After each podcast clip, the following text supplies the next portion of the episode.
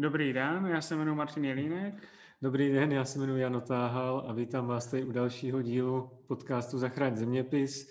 Tentokrát se podíváme na téma migrace a proto jsme si pozvali Terezu Freidingerovou. Dobrý den.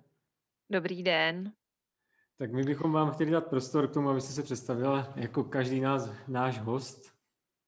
Já děkuji za pozvání, je to podsta pro tu naší práci, kterou děláme.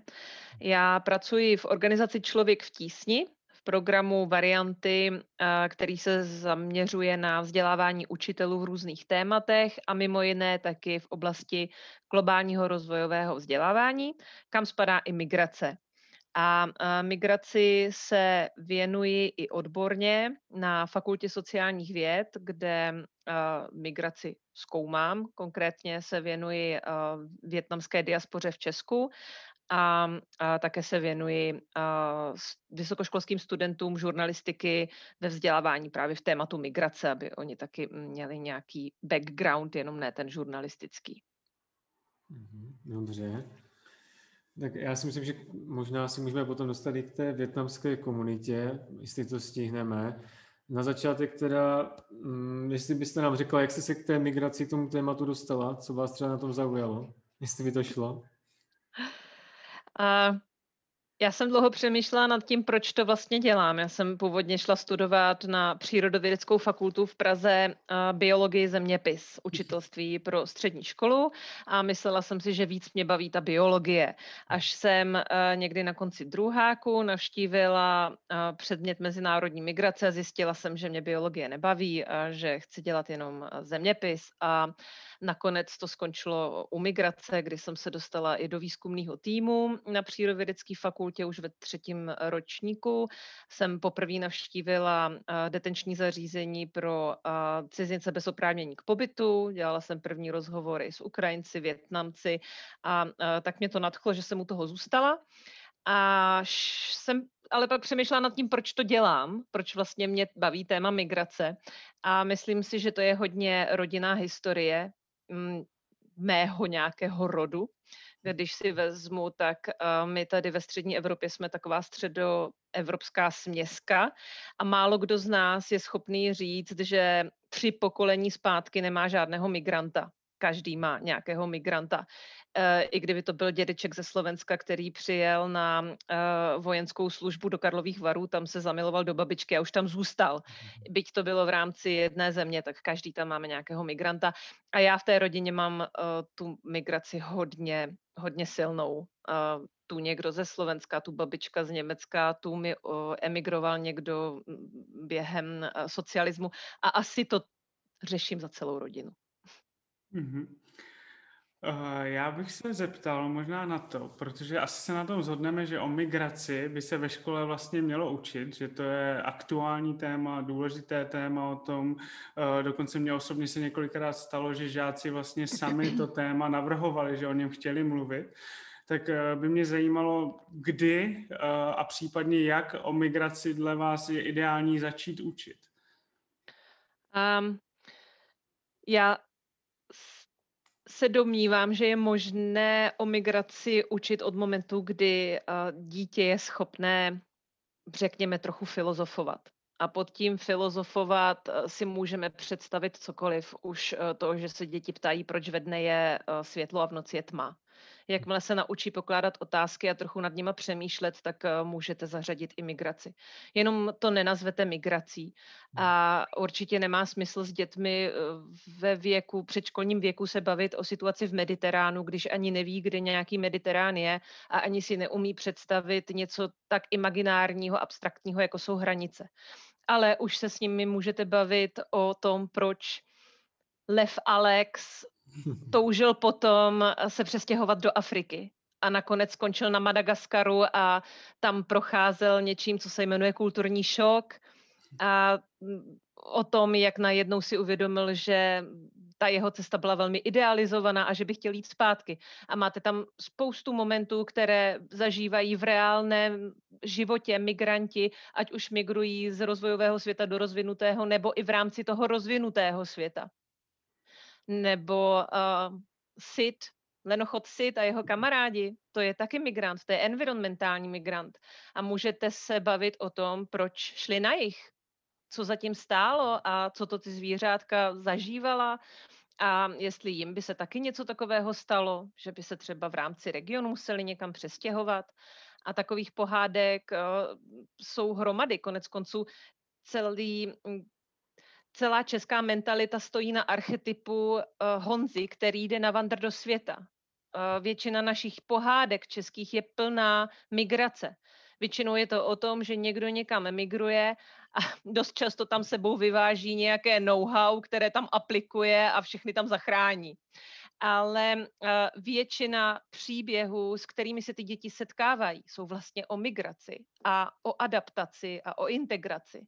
O tom rozhodování se k tomu jít někam, co tam zažiju, jak na, o tom přemýšlím, pak tam přijdu a pak eh, se něco dalšího děje. Uh, mohla bych tady vyjmenovávat pohádky jednu za druhou. A stačí jenom, když si vycvičíte trochu oko na to téma migrace a zjistíte, že ho potkáte úplně ve všem. A pak si jenom vyberete to, co je k věku vašeho, va, vašich žáků a můžete se o té pohádce bavit a bavit se právě těmi otázkami, proč odchází, co zažívají, uh, může se vám to stát taky. Mm, kdyby vy jste takhle museli odejít, tak uh, co, co by vám chybělo? Kamarádi, Alexovi chyběl najednou New York. Uvědomil si, že mu strašně chybí New York, že měl nějaký sen o Africe, to měl ten druhý, ta, ta zebra, měla sen o Africe a, a, a, a najednou eh, zjistí, že něco je ideál, idealizovaného, něco ne. A tohle je reál, reálný moment, který zažívají imigranti. Proto za mě odpověď je, že můžete začít v jakémkoliv věku, ale vždycky začněte tím, nebo tak to děláme my, že začínáme vždycky tím, co si ty děti umí představit, co si umí osahat. Nikdy nezačínáme absolutně abstraktní situací někde ve vzdálených vodách středozemního moře. Já myslím, že toto je super nápad, jako využít ty příběhy, zvlášť třeba i na prvním stupni, by se to určitě dalo uh, využít těch pohádek, to si myslím, že je skvělé a samozřejmě i na tom druhém stupni. Uh, je potom nějaká třeba aktivita, kterou máte oskoušenou, která se hodí úplně jako na to prolomení těch bariér, uh, vlastně tady na toto téma, co třeba úplně tak na začátek by se dalo využít? Um, je to tak, že když jdu někam um, dělat nějaký kurz o migraci, zpravidla pracuji s dospělými lidmi. Buď jsou to už učitelé, anebo jsou to studenti, ale vysokoškolští studenti. O, občas se středoškoláky a v tom mám pravda výhodu oproti um, těm, kteří pracují opravdu jenom s dětmi. Ale uh, většina z nich si myslí, že se budeme bavit právě o uprchlictví, o neregulární migraci a tak dále a jsou velmi překvapení, že se o tom nebavíme. My se bavíme o jejich migračním příběhu. A já začínám většinu mých kurzů technikou, která se právě jmenuje Můj migrační příběh, a která vypadá tak, že vezmu pět papírů, na jeden papír napíšu eh, v místě aktuálního bydliště, na druhý napíšu do 50 km od aktuálního bydliště, do další do 150, pak nad 150 ale v Česku, nad 150 ale v Evropě a mimo Evropu. A teď pokládám otázky. Stoupněte si na to místo, kde se ten z vašich čtyř prarodičů narodil nejdál. A vždycky tam je někdo, kdo si stoupne do zahraničí. Mhm. A e, bývá to tedy většinou Slovensko. Ale vždycky je někdo, kdo si stoupne do zahraničí. A v ten moment vy se můžete uh, začít bavit o tom, a kdo to byl a pro, jak se to tedy stalo, že většinou je to dědeček, který většinou je někde v zahraničí a zpravidla přijel právě na vojnu. A uh, jak, jak se to stalo, že vy najednou žijete tady, když ten dědeček se narodil těch 500 kilometrů odsud? A takhle pokračujete dál. Pak ten z, z rodičů, který se narodil nejdál, kde to přibližně bylo vy, kde jste se narodili, vy, kde jste chodili na základní školu, já teď pokračuju většinou pak na střední, na vysokou a kde žijete právě teď. A teď se to samozřejmě všechno posouvá do toho centra a vy v každé té fázi se můžete ptát, a rozklíčovávat, co se, co, kdo to byl, proč to byl. A 95% případů, a já s touhle technikou začínám uh, vždy, a je jedno, jestli je ta skupina uh, homogenní ve smyslu, že jsou všichni z jednoho města nebo dokonce z jednoho státu. Uh, dělám to i v mezinárodních týmech. Stačí, když se to prostě vztáhne k tomu místu, kde ten člověk uh, žije aktuálně a funguje to skvěle i, v, i v, ve velmi heterogenních skupinách.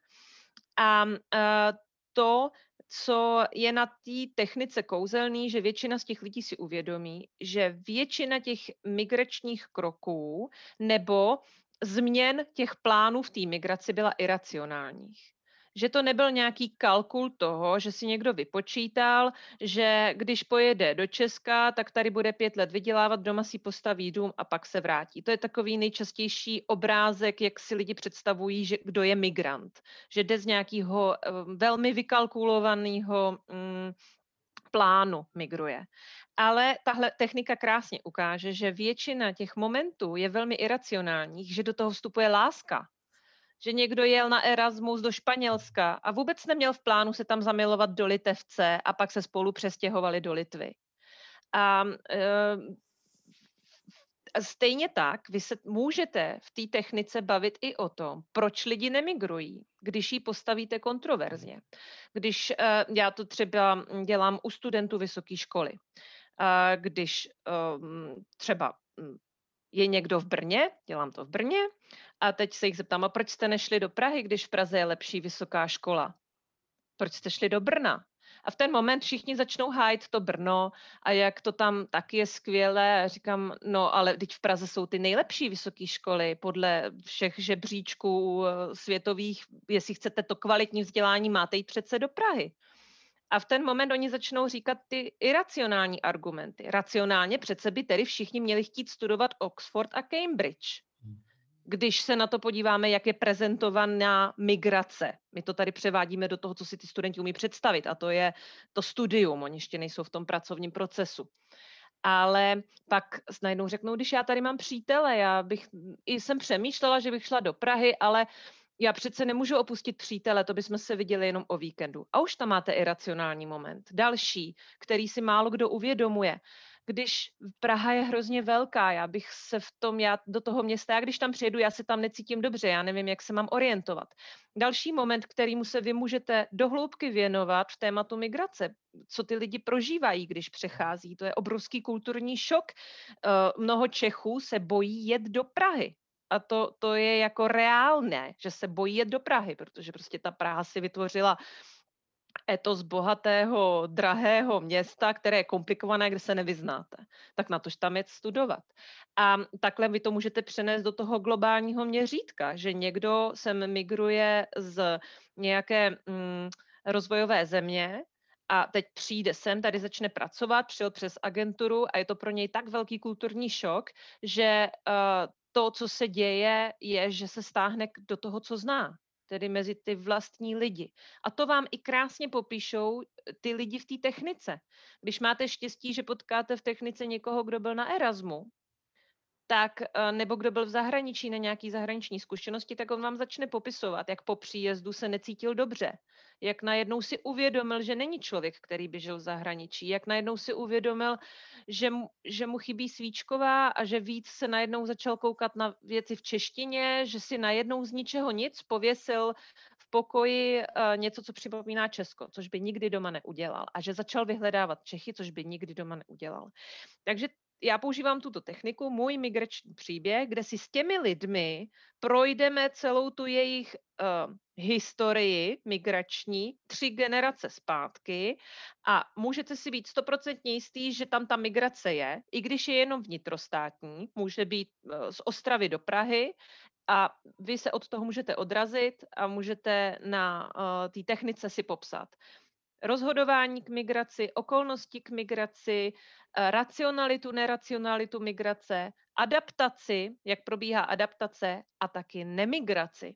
Proč najednou třeba ty lidi nemigrují? Protože je to drahé, protože eh, je to velká psychologická, psychosociální investice. Vy se musíte zdát kamarádu, prostředí, které znáte a tak dál. A to vám všechno popíšou ti lidi sami. Ale už musíte mít starší. Tohle těžko budete dělat se základní školou. Ale já myslím, že by se to možná na tom druhém stupni by se to dalo použít. Sice by tam asi nebylo tolik příkladů toho, co zažili sami ti žáci, ale myslím si, že ty tři generace zpátky minimálně by to ukázalo, že spousta z nich vlastně třeba nepochází z toho daného města, těch rodičů. Hmm.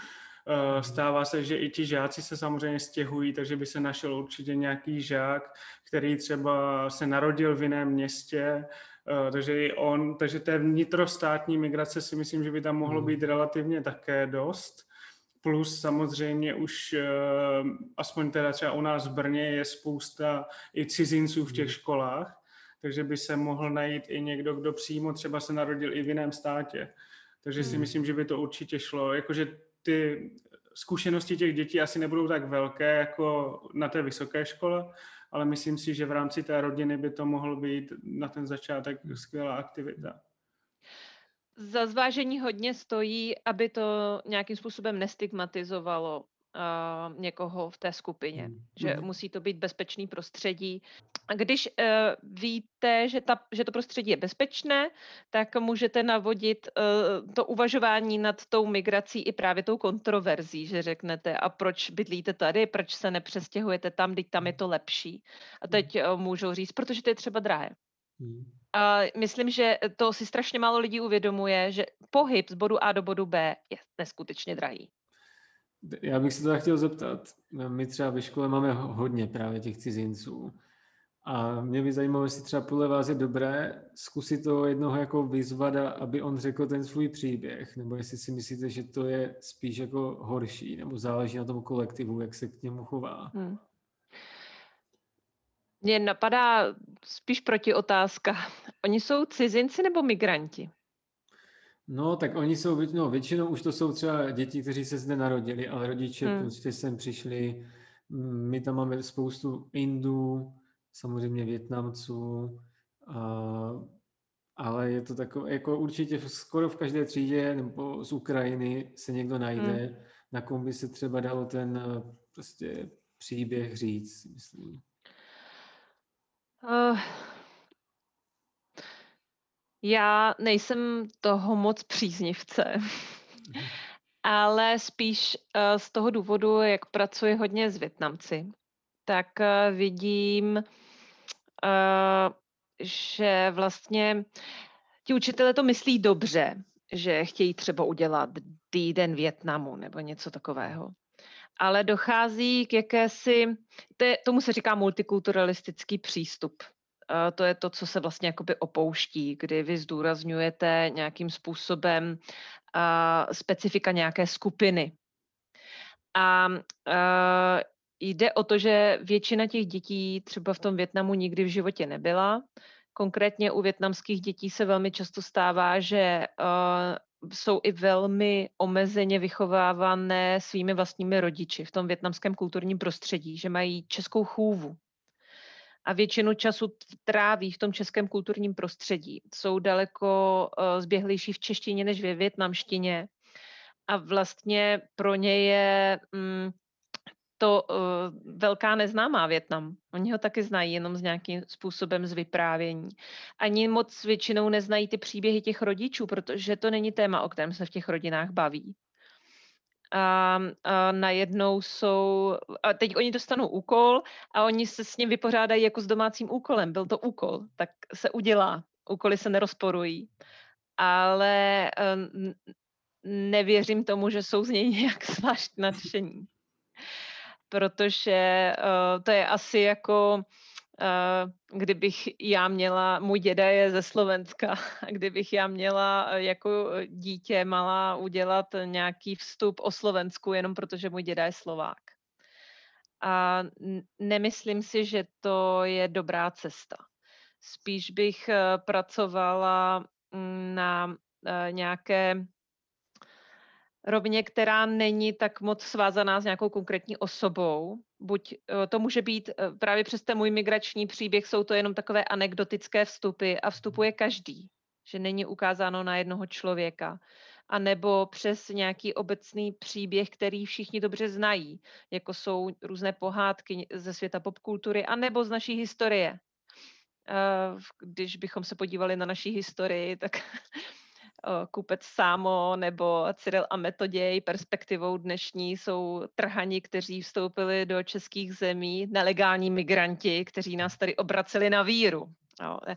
Ale uh, vlastně těch migrantů si myslím, že v historii máme opravdu hodně. Karel IV., hmm. Jan Ámos Komenský, Tomáš Garik, Masaryk a tak dál, že uh, nám můžou v tomhle směru posloužit jiní a když budou ty děti chtít něco vyprávět sami, ať to udělají, ale já bych je neukolovala. Oni velmi často sami nejsou uh, migranti. Neznají ten, uh, ten proces té migrace a jsou vystavovaný ty jinakosti na obou dvou stranách um, toho migračního prostoru. Tady je pořád zdůrazňovaný jejich migrační původ a když přijedou navštívit babičku a dědu, tak všichni zdůrazňují jejich takzvaný overseas původ, že jsou zahraniční krajané, že prostě nejsou ti normální Větnamci, kteří jako ve Větnamu. Mě tady k tomuto napadá, vlastně teďka už jsme se tak k tomu trošku dostali. Co nedělat? Jestli je ještě něco, co vás napadá, čemu by se učitelé vlastně měli dle vás vyhnout, co by vlastně mohlo spíš uškodit? Hmm.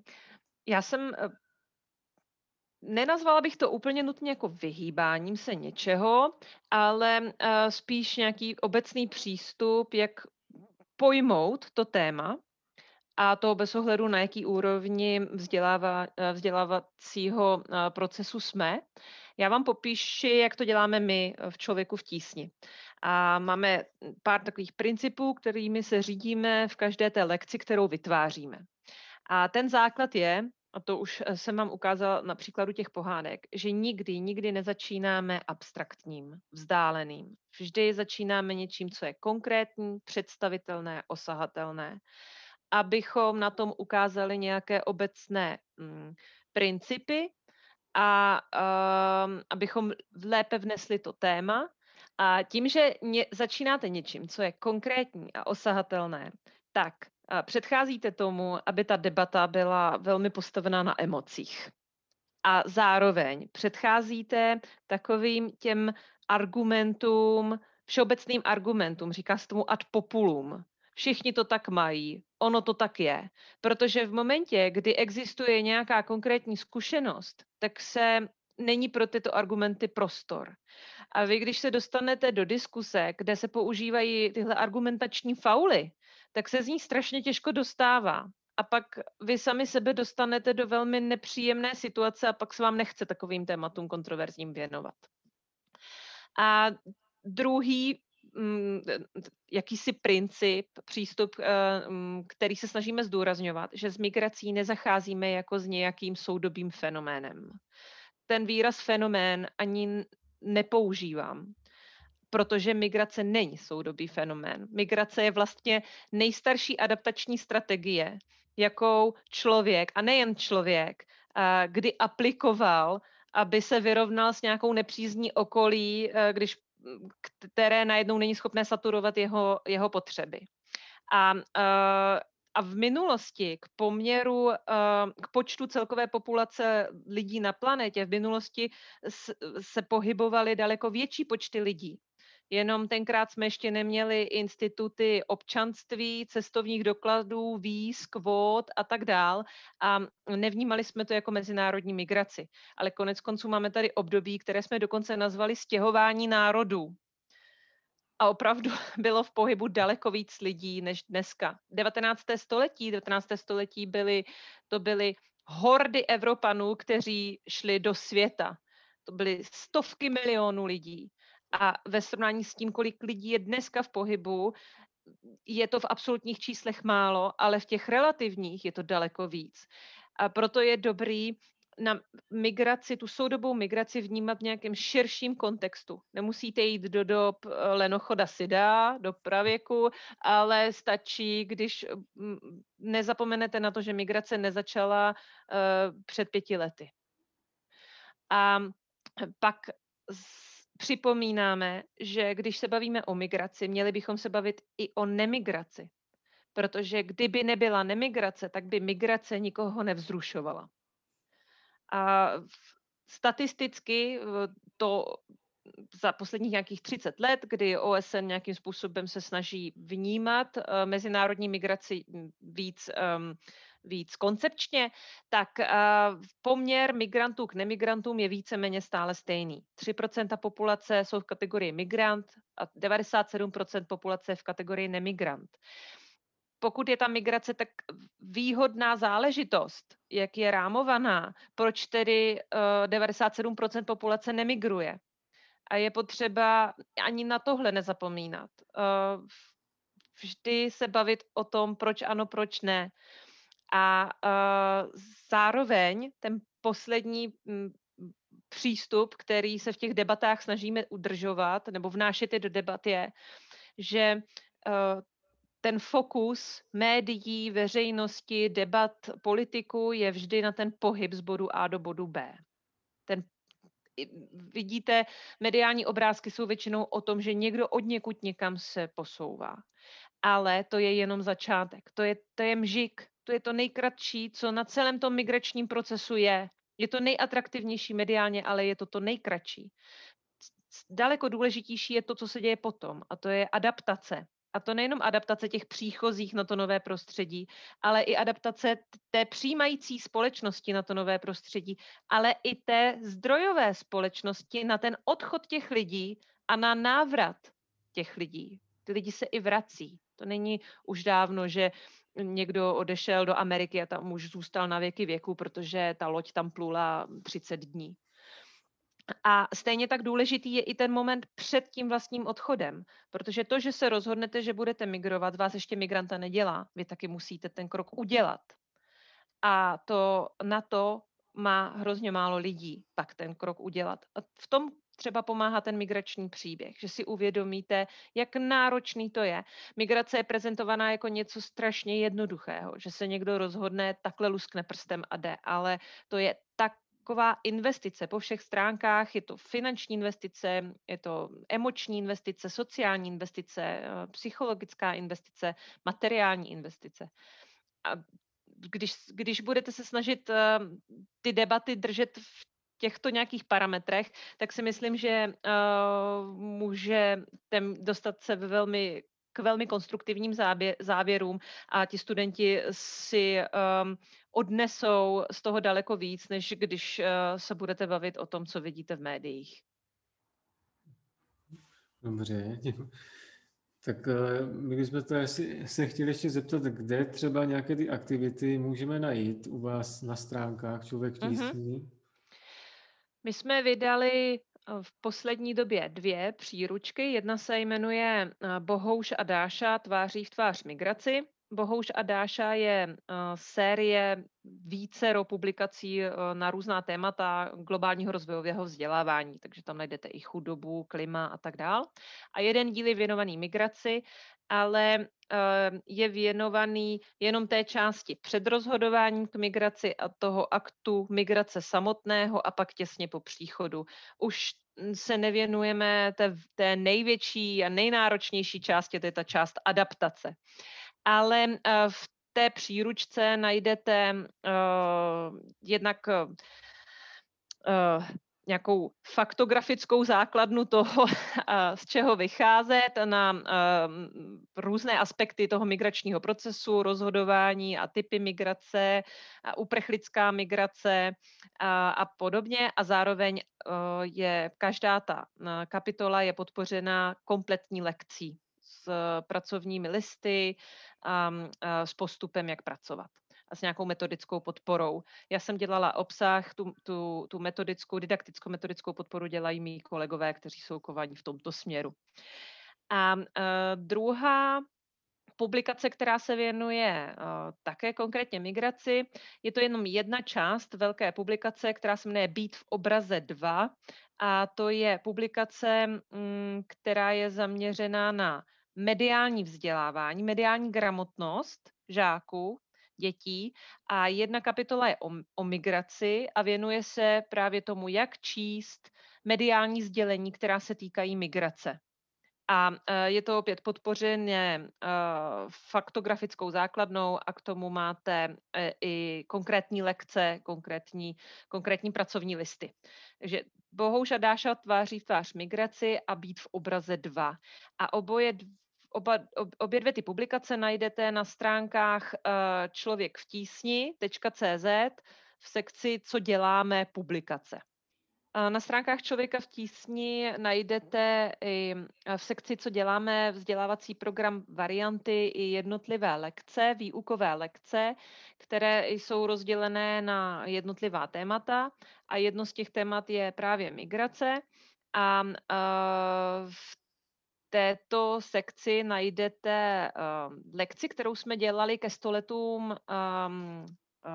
ke stoletům Česka, Československa a je to veliká infografika, která v časové ose uh, zpracovává nejdůležitější migrační uh, momenty, které se udály na území Česka. A to od roku 1918 po rok 2018. A může vám vlastně posloužit jako veliký mm, faktografický základ pro ty velké migrační pohyby, které se na území naší země udály, včetně zásadních um, legislativních momentů, kdy bylo třeba z opuštění země se stal trestný čin a podobně. A k této lekci je zase vytvoř, k, té, k této infografice jsme i vytvořili uh, výukovou lekci. Skvěle, já jenom eh, dodám, že určitě ty odkazy na to přidáme i pod video, aby vlastně to šlo rovnou najít, takže eh, i pod videem najdete odkazy na všechny tři tyto vlastně doporučené nějaké, eh, ať už příručky, nebo v tom poslední to byla jenom aktivita, ale i tak, takže to najdete přímo pod videem. Ještě možná bychom mohli dodat, že vlastně máte, pokud se nepletu, nějaký sesterský web Jeden svět na školách. Uh, ano, ano. Uh, my jsme trochu komplikovanější v naší struktuře.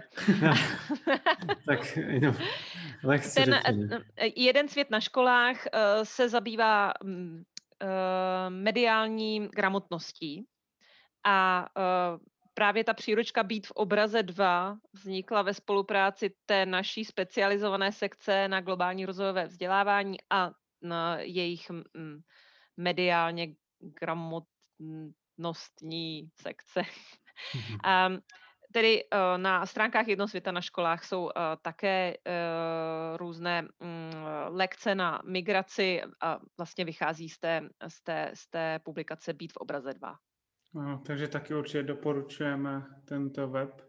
Já myslím, že vám děkujeme, že to bylo skvělé, že zaznělo spousta uh, nápadů a inspirace a zároveň i toho, co, čemu se pokusit vyhnout, takže za mě to bylo skvělé a děkujeme.